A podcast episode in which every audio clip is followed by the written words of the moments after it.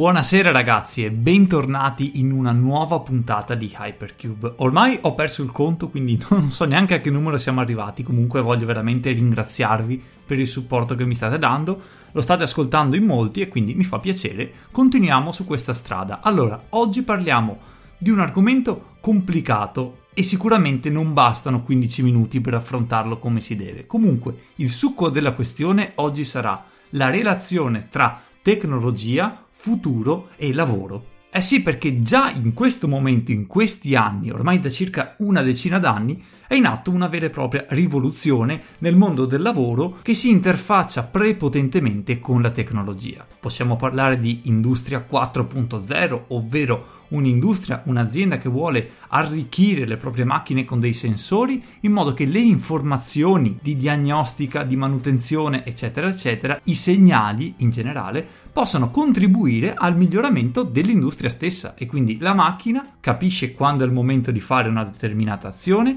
capisce quando è il momento di farne un'altra. Questa, in pochissime parole, è l'industria 4.0, ripeto in modo molto molto semplificato. Ma non solo, machine learning, robotica e quindi nelle industrie si vedono sempre più macchine automatizzate piuttosto che persone. Quindi la domanda è lecita, ma che ne sarà del nostro lavoro? Verremo rimpiazzati completamente dalle macchine oppure conserveremo i nostri posti di lavoro magari facendo altre mansioni? Insomma, qui le filosofie di pensiero sono sempre contrastanti. C'è chi dice che nel giro di vent'anni perderemo il lavoro, c'è chi dice che nel giro di vent'anni, soprattutto qui in Italia, non sarà cambiato niente perché siamo dei pigroni. Solitamente la verità sta proprio nel mezzo, quindi oggi cercherò, nel poco tempo che ho a disposizione, di raccontarvi cosa ne penso, anche citando autori ben più rinomati di me. Io ritengo che il quesito fondamentale che ognuno di noi dovrebbe porsi è vogliamo migliorare la vita umana, la nostra esperienza di vita, oppure vogliamo ridurre il lavoro umano? Sono due cose diverse.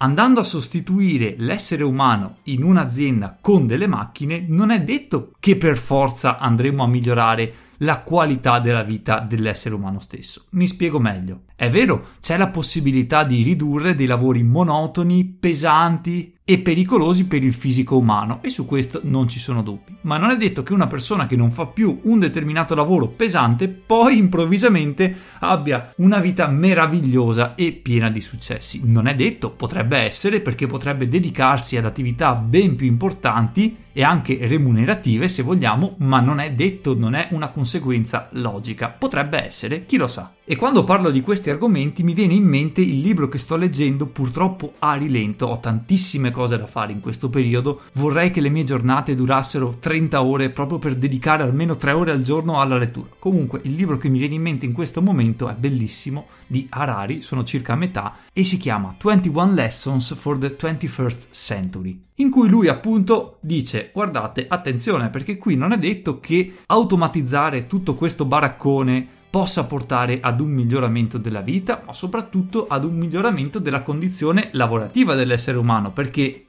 Molto banalmente, se tu non fai più il lavoro che facevi, dovrai fare qualcos'altro. Non penso che nessuno permetta ad una persona disoccupata di vivere in eterno senza fare il minimo sforzo. Quindi il pensiero qui che dovrebbe farci riflettere è ok, se le macchine andranno a sostituire determinate categorie di lavori, io cosa faccio? Io sono al sicuro da questa rivoluzione, avrò dei benefici provenienti da questa rivoluzione, insomma, tutti ragionamenti di questo tipo. Non è banale la cosa, soprattutto perché nessuno può prevedere il futuro, quindi uno magari ti dice guarda, stai tranquillo, le macchine comunque non prenderanno il sopravvento sull'essere umano a livello di lavoro e quindi ci saranno ancora tanti uomini che lavoreranno nelle aziende. Un altro può dire guarda, a livello di efficienza è molto più conveniente far lavorare delle macchine piuttosto che un essere umano, non si stancano, non hanno diritti e possono lavorare ininterrottamente. Quindi qui ci sono due filosofie di pensiero e come detto prima, al momento è impossibile dire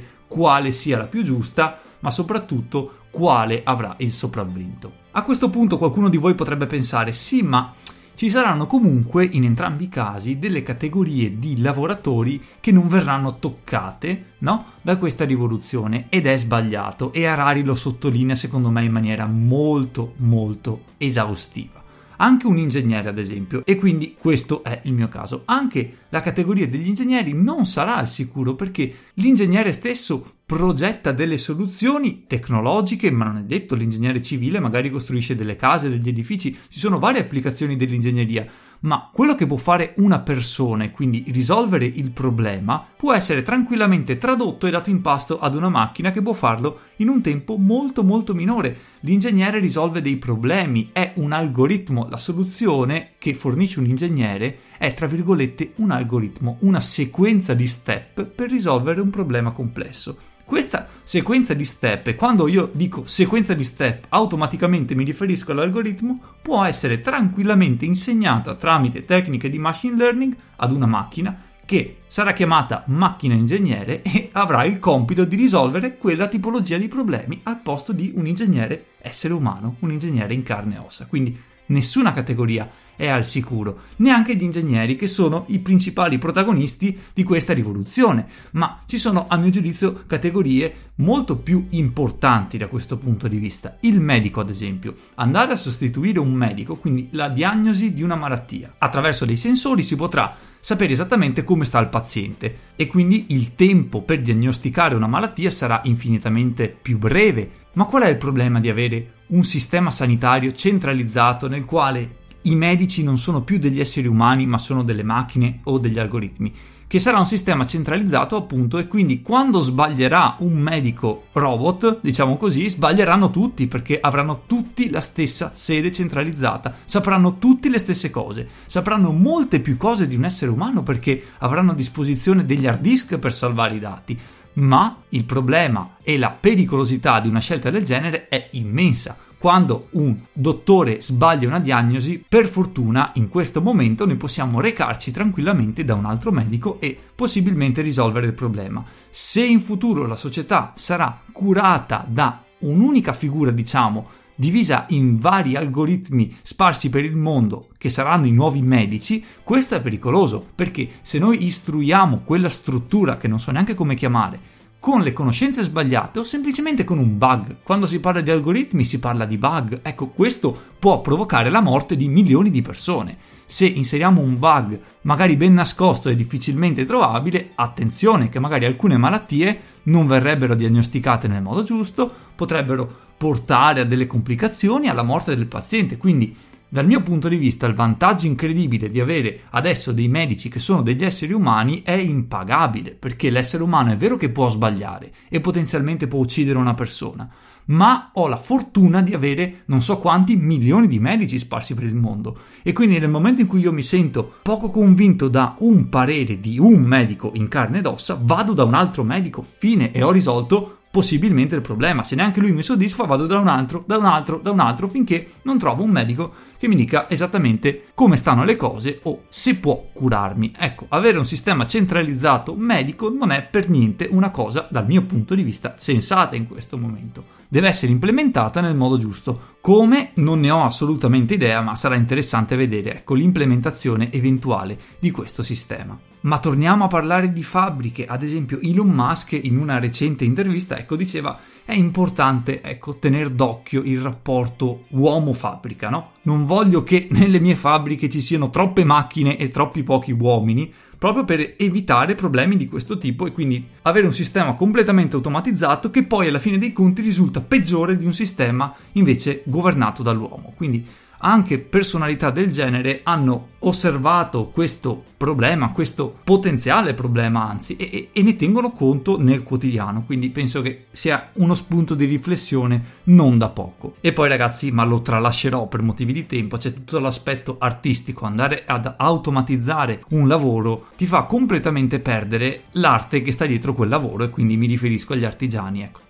E in chiusura voglio affrontare un altro argomento brevemente e questo argomento diciamo è collegato a un articolo che ho letto poco tempo fa di Sellinger che è un filosofo e di Thompson che è un giornalista. Vi lascio il link qui sotto in descrizione. Non so dove state ascoltando questo podcast ma lo trovate insomma su Spreaker c'è proprio il link all'articolo. Ecco, loro dicono come la tecnologia utilizzata per rendere più efficienti le nostre vite e le nostre attività non sempre migliori la qualità della nostra vita stessa, anzi ci fa credere molto spesso che abbiamo più tempo per vivere, ma poi questo tempo viene occupato da altre attività che non hanno niente a che fare con il divertimento, con il relax, eccetera, eccetera. Quindi all'inizio pensi, ok, la rivoluzione tecnologica mi regala più tempo, ma poi in effetti non hai più tempo disponibile per te, da usare come vuoi tu, non ce l'hai. Pensi di averlo, ma non ce l'hai e questa è una riflessione che io ho affrontato parecchie volte nel corso della mia vita e onestamente mi trovo d'accordo. Qui ci sono vari esempi in questo articolo molto interessanti, ad esempio come un uomo, penso fosse un ingegnere o un project manager, non ricordo, ecco, lui effettivamente si fosse messo a calcolare quanto tempo nei meeting venisse perso per battutine, scherzi, battutine, momenti chiamiamoli divertenti, frivoli. E questo ingegnere diceva: Ma ragazzi, non siamo efficienti, stiamo perdendo troppo tempo a ridere e scherzare, ma ci rendiamo conto.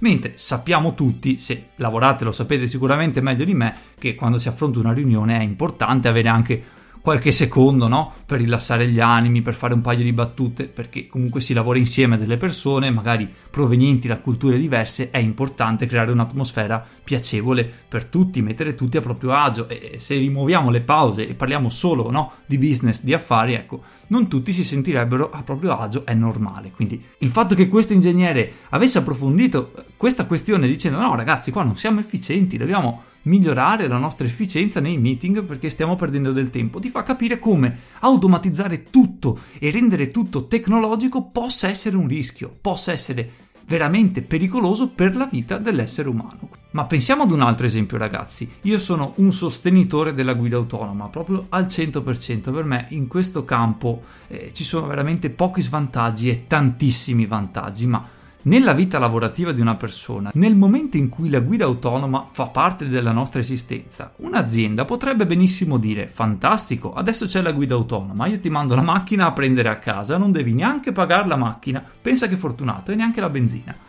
Vengo a prenderti io come azienda con la mia macchina a guida autonoma, quindi io non devo pagare eh, l'autista e tu non devi pagare benzina e macchina, vinciamo tutti. Però tu cominci a lavorare da quando sali in macchina, perché non devi guidarla la macchina non devi assolutamente concentrarti in alcun modo sulla strada. Guida lei, ti porta in azienda gratis. Quindi tu cominci a leggere le mail, cominci a rispondere, cominci a fissare i meeting, lo fai in macchina perché io ti sto offrendo un servizio in quanto azienda e quindi tu adesso non dovrai più guidare la tua bella automobile, ma verrai in ufficio guidato da me, tra virgolette, azienda, però dovrai farmi un servizio perché quello a tutti gli effetti è orario lavorativo. E quindi quello che dicevo prima, uno dice sì, che figo, la guida autonoma, non dobbiamo più preoccuparci della strada, eh sì, tempo per leggere, tempo per eh, pianificare altre attività nella mia vita. Ok, in linea teorica sì, ma voi pensate veramente che quello che ho appena detto sia un'eresia? Io non credo, io credo che nel giro di vent'anni questo sarà la normalità. Le aziende manderanno a casa dei vari lavoratori e dei vari impiegati le auto, magari anche mettendoci dentro tre o quattro lavoratori che vivono in una posizione vicina, ecco, eh, e l'orario lavorativo comincerà nel momento in cui tu sali in macchina, cominci a lavorare per l'azienda e quindi il tempo libero te lo scordi. Perché, ragazzi, il messaggio che emerge da questa discussione è che l'efficienza crea del tempo libero per l'essere umano, ma essendo governati dal capitalismo e dal liberalismo, questo tempo libero deve essere impiegato per produrre. Nessuna azienda ti dirà mai guarda, adesso che hai del tempo libero, goditelo, fai quello che vuoi, ci vediamo al lavoro. Nessuno te lo dirà mai, ti dirà hai del tempo libero? Cosa puoi fare per me? Come puoi produrre? Come puoi migliorarmi? Come puoi aumentare il mio fatturato? Questo è normale ed è una discussione che ci coinvolgerà tutti, come detto, in apertura tutti, che tu sia un artigiano, che tu sia un operaio, che tu sia un ingegnere, che tu sia un medico, tutti quanti dovremmo fronteggiare questa rivoluzione tecnologica, sperando che le persone che ci governano o che ci governeranno sappiano effettivamente cosa sia questa rivoluzione. Beh, ragazzi, chi vivrà vedrà. Grazie a tutti per aver ascoltato questa nuova puntata di Hypercube ci vediamo come al solito sul mio canale YouTube, Instagram, Twitter, dove volete. Ciao e grazie mille.